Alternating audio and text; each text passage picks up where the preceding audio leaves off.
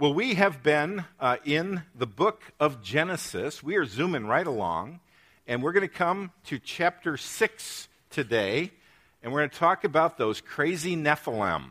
All right? Genesis 6 1 through 4. When man began to multiply on the face of the land, and daughters were born to them, the sons of God saw that the daughters of man were attractive, and they took as their wives any they chose. Then the Lord said, My spirit shall not abide in man forever, for he is flesh. His days shall be 120 years. The Nephilim were on the earth in those days and also afterward when the sons of God came into the daughters of man and they bore children to them. These were the mighty men who were of old, the men of renown. I think that's pretty clear. It speaks for itself. You are dismissed, right? Well, let me put up this is the classic uh, paradigm shift illustration. Um, just take a quick look at that picture. Now, let me ask you a question. How many of you see a duck? Raise your hand if you see a duck. Put your hands down. How many of you see a bunny? Raise your hand if you see a bunny. Okay? So, uh, if you look at it this way, if this is the bill, the, the, the duck is looking that way, and there's his bill, right? Um, that's a duck.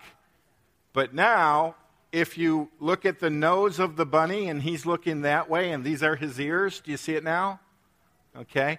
So it's either a duck or a bunny, depending how you look at it. Okay? Now, sometimes, okay, stop talking amongst yourselves over here. Okay. We don't, we're not going to vote on this. This is just a, okay. Sometimes Bible interpretation can be like this duck bunny. You, you read it and you go, oh, that's as clear as day. I see what that, that's saying. And then maybe you read another verse over here, or somebody gives you another perspective, and boom, there's this paradigm shift, and you go, what, what was I thinking? It obviously doesn't mean what I thought it meant. Now it means this. Okay? Some uh, scriptures are like that. In fact, some whole theological systems are like that. You look at it one way, and you go, oh, that's clearly saying this. But wait a minute, you look at it from another perspective, and it means something completely different.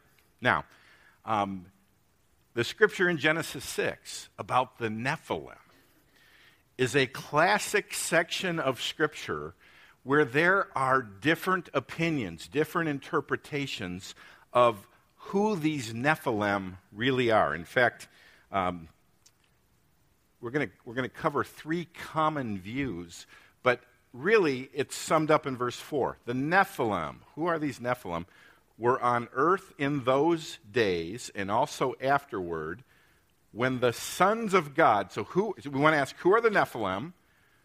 When the sons of God, who are the sons of God, came into the daughters of man, who are the daughters of man, and they bore children to them.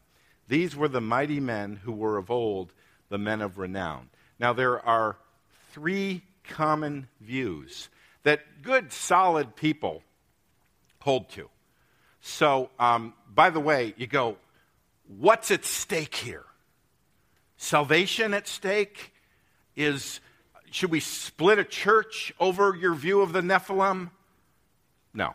You know what? Good, solid people hold to, to these different views, and there's no salvation issue at stake. It would be funny if a church did split over the Nephilim, where What's the name of your church? First Nephilim of Elburn. What do you take a stand on? Who the Nephilim really were? Like, um, but it is interesting to, to be exposed to the three different views. The first view is the fallen angel view. This view says that the sons of God are fallen angels, in other words, demons, that married women, so the women are the daughters of men, and had children. These children, the Nephilim, were mighty men, men of renown, and giants.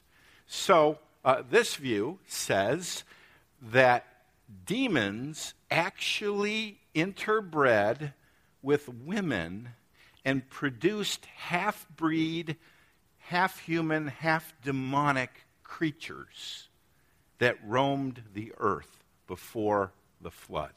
Okay?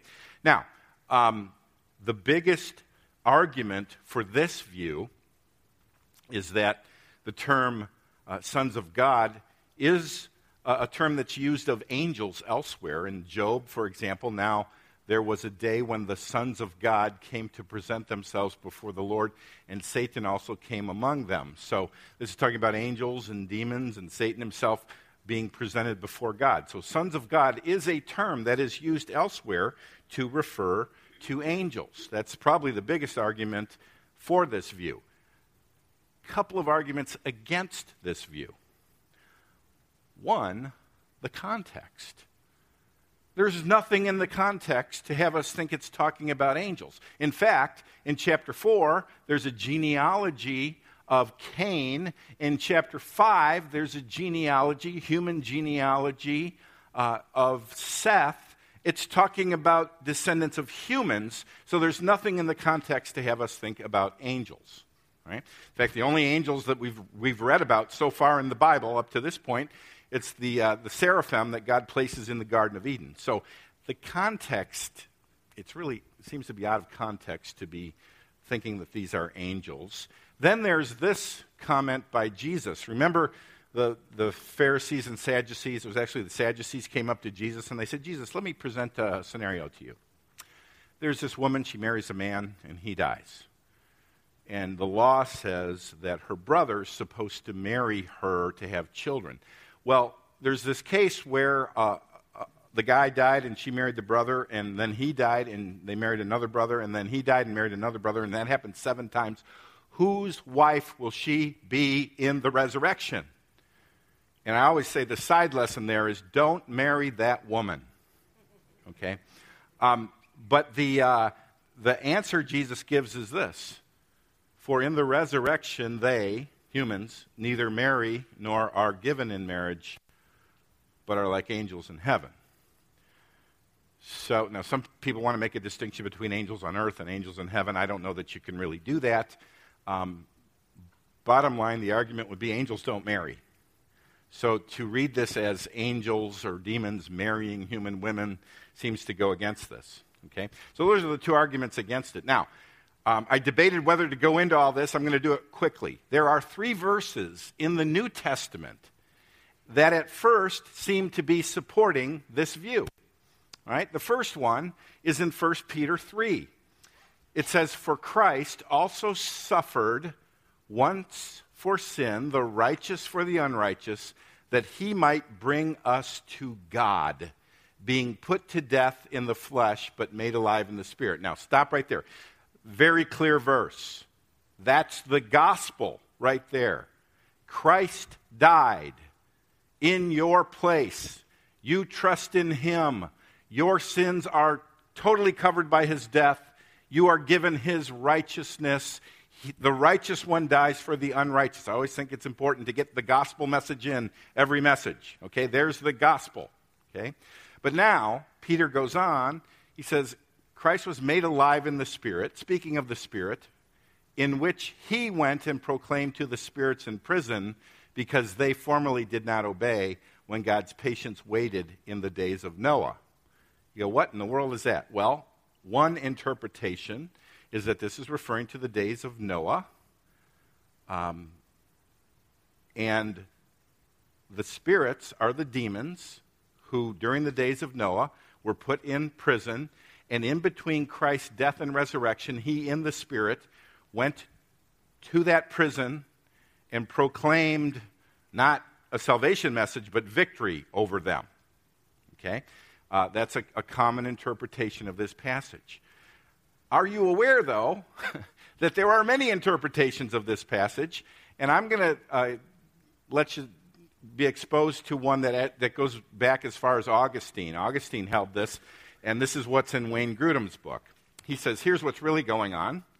The people to whom Christ preached in the Spirit through Noah were unbelievers on the earth at the time of Noah But Peter calls them spirits in prison because they are now in the prison of hell, even though they were not just spirits but persons on earth when the preaching was done.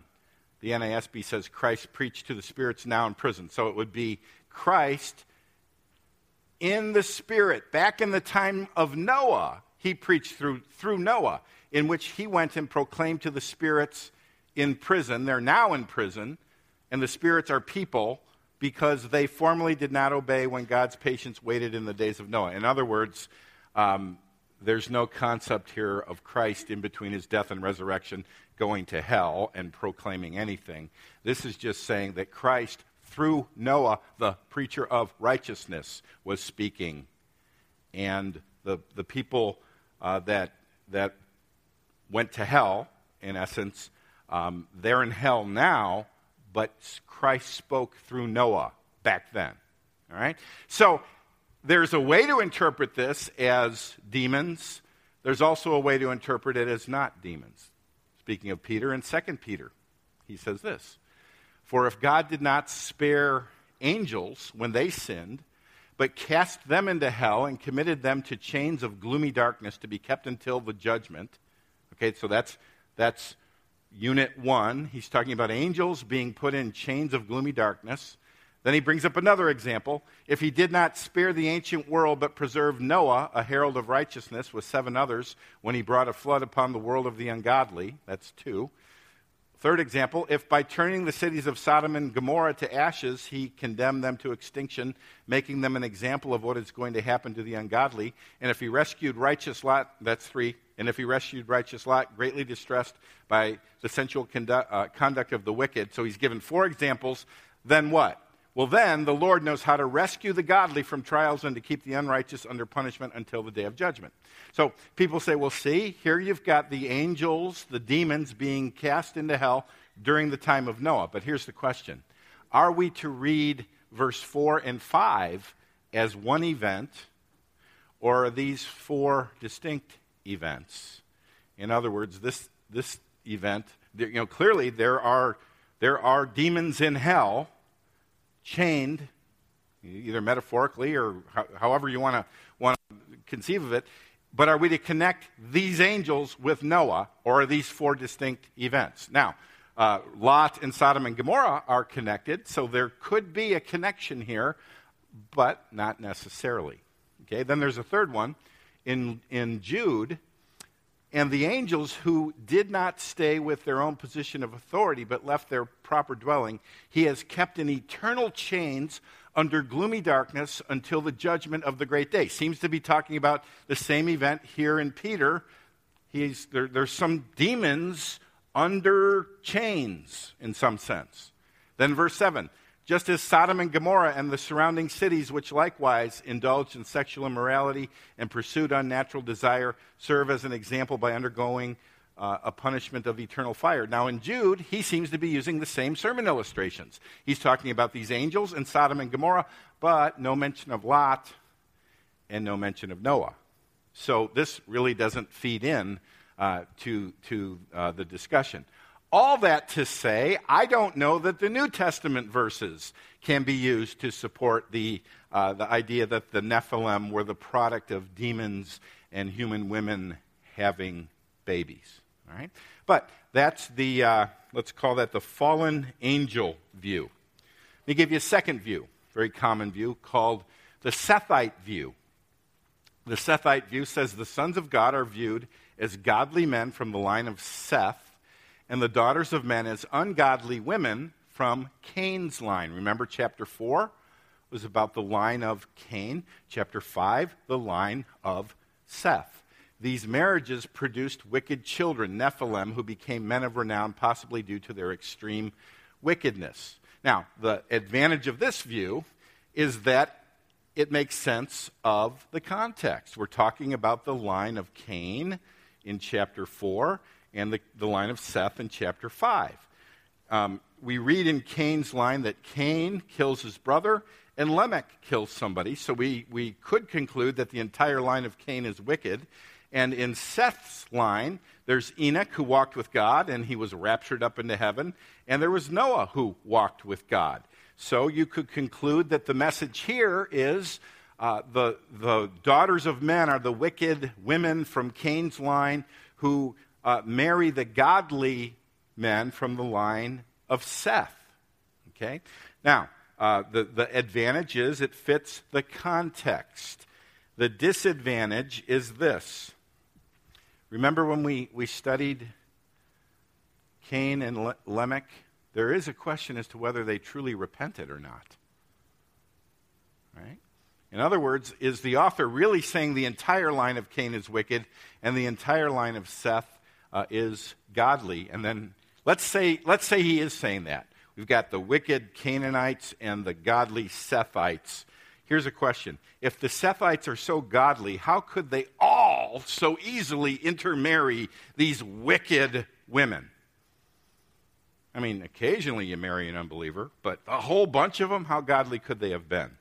Right? So that's, that's the disadvantage of that view. Let me give you a third view the royalty view. Polygamous kings lusted for power and took wives from among the common people, forcing them to join their harems. Okay? So the advantage of this view is this. The, when it says that they took women as they chose, that does sound like they just went around and grabbed a bunch of women. Okay, so it sounds like harem building. And of course, the offspring of these kings uh, would be princes. They could be men of renown, famous men. Okay? Here's the downside of the, the royalty view the wording, they took wives, does not necessarily mean they went around and grabbed a bunch of women and started a harem. In fact, that's the exact same phrase that is used of Isaac marrying Rebekah. It was a monogamous relationship. He took her, they were in love. Um, so it doesn't necessarily mean polygamous harem building. Okay? And then here's another question. So a bunch of kings had harems. Why destroy the whole world? with the flood. Okay? So, you say, well, what view do you lean toward, Pastor Brian? None of them. None of them. There's a view I lean toward that's held by uh, John Sailhamer, who's a, a, very well respected Old Testament scholar. Um, there's a professor at Moody, Dr. Wechsler, who's an Old Testament scholar and Jesus of Nazareth holds this view too. Okay? So, this view, this view would say we've been duped by the chapter divisions. Chapter 6, you, you read this, and then we get into the world is wicked, and then God brings a flood. Okay? This view would say that these verses are better to be the conclusion of the genealogy of Seth in chapter 5. In other words, chapter 6 should start with verse 5 of, of Genesis 6. So this is the conclusion of the genealogy. Okay? What's it saying? Well, you read the genealogy, and then basically all this is saying is the earth became populated through the marriage of, you ready? Men and women. The sons of God are men, the daughters of men are women. And all it's saying is the Nephilim, the men of renown, are some of the people mentioned in that genealogy. They, they lived for 900 years, they were well known. All right? And even there were Nephilim before and after. It doesn't mean before and after the flood. It's the Nephilim started to appear when the, the, the daughters of, of men and the sons of God started to get married to one another. All it's saying, it's a cap on the whole genealogy saying the earth now became really populated because men and women got married. Okay? Then, after this, you get into the Lord saw the wickedness of man was great on the earth, and that every intention of the thought of his heart was only evil continually, and he decides to flood uh, the world, but there's a would be a division. In other words, this is not necessarily evil up here. This is just saying that men and women got married, they had lots and lots of babies. Uh, Henry Morris believes that before, uh, before the flood, there could have been as many as 7 billion people on the earth in that short of amount of time. Okay? Now you say, what do you mean this is Jesus' view? Well, I'm kind of being funny here, but at the same time, Jesus refers to this in the Olivet Discourse. Matthew 24, 36. But concerning that day and hour, no one knows, not even the angels of heaven nor the Son, but the Father only. So, speaking of the exact date of his return, even Jesus did not know. You go, how could that be? Jesus is one person, fully, defi- fully divine, fully human. His divine nature was infallible and omniscient. His human nature was infallible, but not omniscient. There were things he didn't know as a human, like when he would return, even though the Father knew it. And you go, I don't, I don't understand all that. Good, you're in a good place. Okay? It's a mystery, Caleb. It's a mystery. we debate over whether there really can be mysteries or not, but okay. Um, now, that's verse 1. He's just saying, You don't know the day I'm going to return, and I don't even know that date. But be watching for it. For as were the days of Noah, so will be the coming of the Son of Man. Oh, the days of Noah, before the Genesis 6 flood. For as in those days before the flood, they were eating and drinking, marrying and giving, giving in marriage until the day when Noah entered the ark. And they were unaware until the flood came and swept them all away.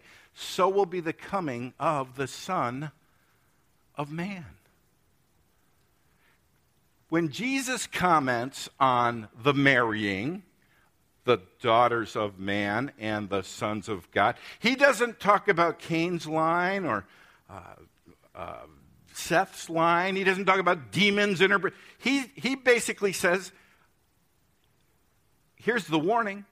Just as people in Noah's day were eating and drinking, and don't take that as evil, they were just eating and drinking, marrying and giving and mar- celebrating, and they were so caught up in the ordinary things of life that they didn't listen to the preacher of righteousness, Noah. They were preoccupied with, with their own little things, and the flood came and swept them away.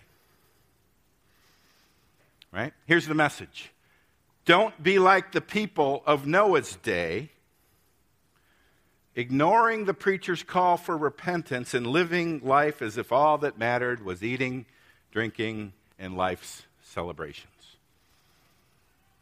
Okay? Now, speaking of interpretive difficulties, when it comes to end times, there's a multitude of different interpretations about how, how it's going to all pan out. First of all, you got your amill, your pre-mill, and your post-mill question. Then you've got your pre-tribulation rapture question, your mid-tribulation rapture question, your post-tribulation rapture question, and your pre-wrath tribulation rapture question. And then you've got the preterist interpretation, the historicism interpretation, the futurism interpretation, and the idealism interpretation. And all nine of those, or all eight, nine, ten, eleven of those can be interchanged with one another. And we're going to sit and figure it all out right now. No. But in all those views, all of them have to deal with a tension in the, in the Olivet Discourse. Here's the tension How do you synthesize, on the one hand, Jesus saying it's going to be pretty normal? People going to be eating and drinking and getting married and going to baseball games. I threw that in there, okay? Normalcy with, on the other hand, great tribulation. He says this Then they will deliver you up to tribulation and put you to death, and you will be hated by all nations for my name's sake. Then many will fall away and betray one another and hate one another, and many false prophets will arise and lead many astray. And because lawlessness will be increased, the love of many will grow cold. So here you've got, it's going to be a, terrible time of tribulation, and you've got uh, persecution going on. But in the verse over here, you've got ah, people are getting married and eating and drinking and celebrating, and boom, it comes like a flood. How do you synthesize the normal passage with the tribulation passage? Now, let me give you two, two options. One is the pre tribulation rapture view. The pre tribulation rapture view says Jesus isn't just coming back once, he's coming back twice. He's coming back the first time secretly, quietly, unexpectedly, and he's going to rapture the church. Then everybody left, there'll be a time of tribulation. Some people will get converted. Then he'll come back in glory. He'll, he'll spare those people and destroy the rest of the world. So, one way to synthesize uh, ordinary life with tribulation is to say he comes secretly, suddenly to rapture the first, the first part of his second coming, but then there's tribulation poured out on the remaining people, and then he comes back in glory the second time. Okay, that's the whole dispensational, Moody Bible, left behind, uh, MacArthur, Swindoll view. Okay? May I suggest a second possibility? I'm going to call it the simultaneous realities view. The simultaneous realities view. If you go back to the days of Noah, there seems to be the same tension in the text between tribulation and normalcy. On the one hand, it says this in Genesis 6 Now the earth was corrupt in God's sight, and the earth was filled with violence. And God saw the earth, and behold, it was corrupt, for all flesh had corrupted their way on the earth. I mean, it just sounds like a horrible time. I mean, it sounds like ISIS has filled the earth. On the other hand, for as in those days before the flood, they were eating and drinking and marrying and giving in marriage until the day when Noah entered the ark. Wait a minute. Sounds like they're having a wedding reception. And Life is ordinary. I think you got the same tension before the flood that you have before Christ's return. Talk of terrible tribulation and persecution and ordinary life going on. How do you synthesize these two? Can you imagine a scenario where both of these things are going on at the same time? Well, According to the Pew Research Center, over 75% of the world's population lives in areas with severe religious restrictions. Now, pause right there. Over 75% of the population of the world, it's not saying that 75% of the world is being persecuted, it's just 75% of the world's population live in countries where there is severe persecution. Many of these people are Christians.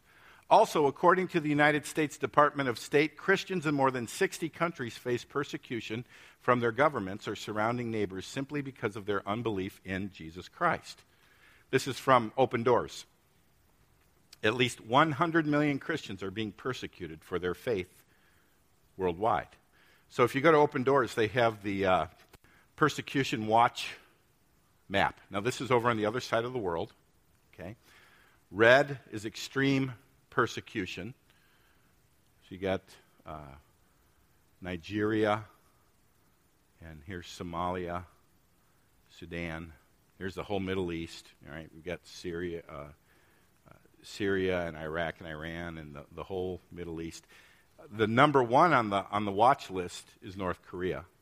Okay, then you got severe persecution in most most of northern uh, Africa, again, Saudi Arabia, India, and moderate persecution in Asia and China. Okay? Now, here's what I want you to, to, to notice. Well, there's all this persecution going on to these Christians.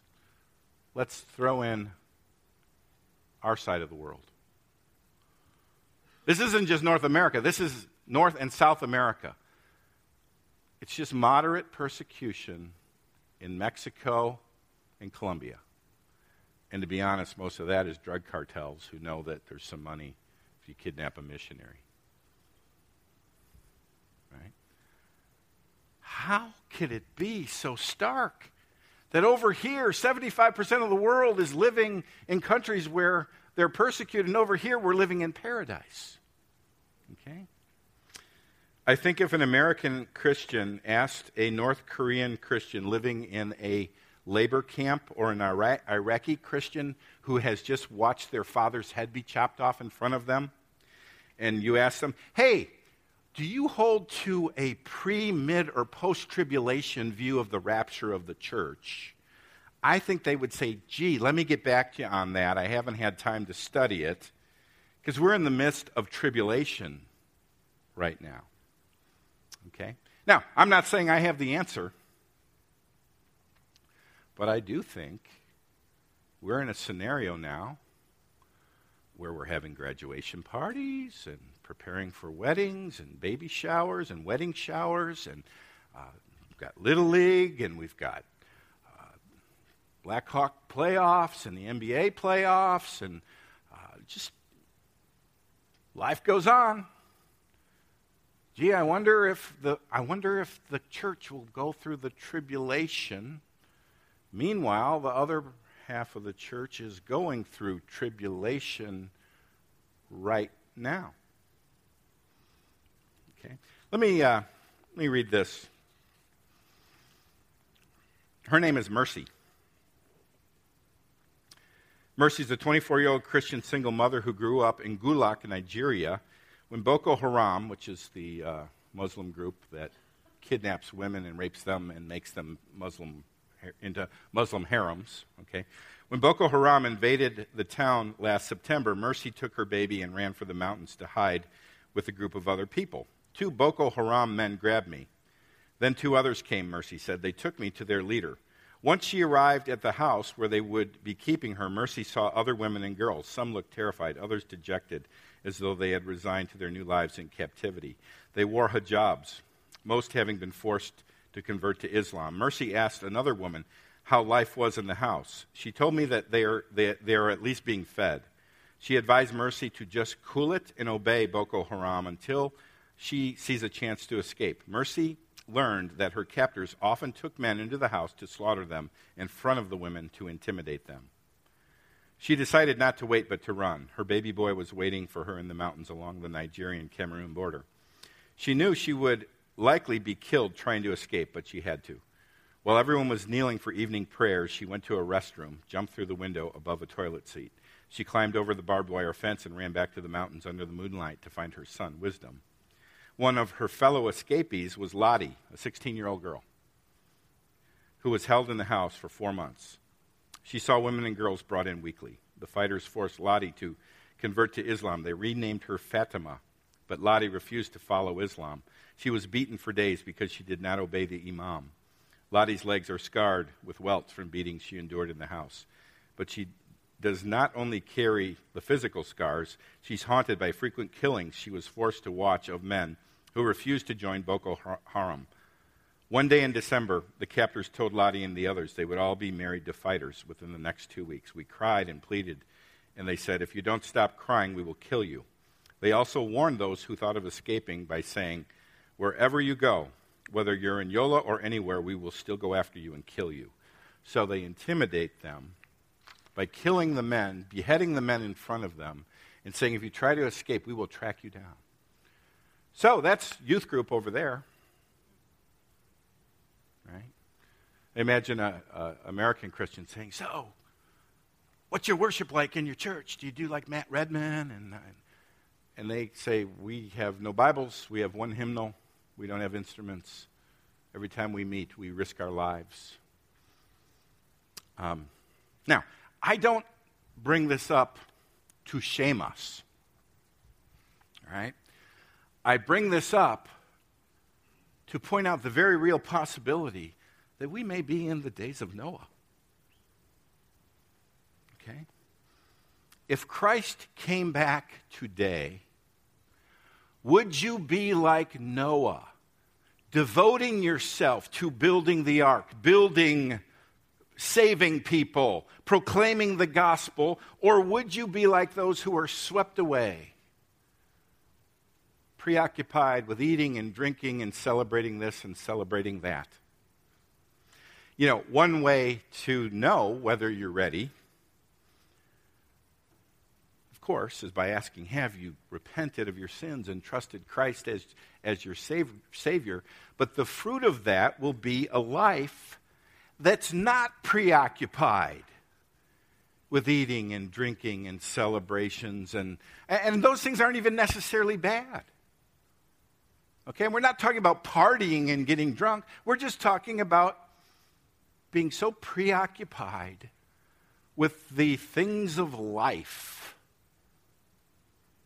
that Christ isn't even a, a, on your radar most of the time. Let me, let me close with a verse to meditate on as we go into communion. 1 Corinthians 7. Is this your mindset? This is what I mean, brothers. The appointed time has grown very short. From now on, let those who have wives live as though they had none, and those who mourn as though they were not mourning, and those who rejoice as though they were not rejoicing, and those who buy as though they had no goods, and those who deal with the world as though they had no dealings with it, for the present form of this world is passing away. What does that mean? It means Christians marry and they go to market and they have a job, but they're not so caught up in those things that that's all they live for. A mark of salvation is that you live in the world without being so immersed in the world that you're no different than the world. Whether it's school or work or your lawn or graduation parties or going to college or marriage problems or problems with your kid? Are you so immersed in the little trivial things on your plate that if you were living in the times of Noah, the flood would sweep you away? Or are you immersed in building the ark and trying to get people on the ark? What I, what I want to call us to do is repent. Repent of being so caught up in things that don't matter. And get busy building the ark and getting people on the ark. So here's my question Do you need to repent of being caught up in the things of the world? And what are you going to do today to change? What will you do to change it all so you're not so caught up in the things of this world? Why don't we take just a few moments, maybe turn the lights down, and uh, worship team, come on up, and just take a few moments and think about that before we have communion.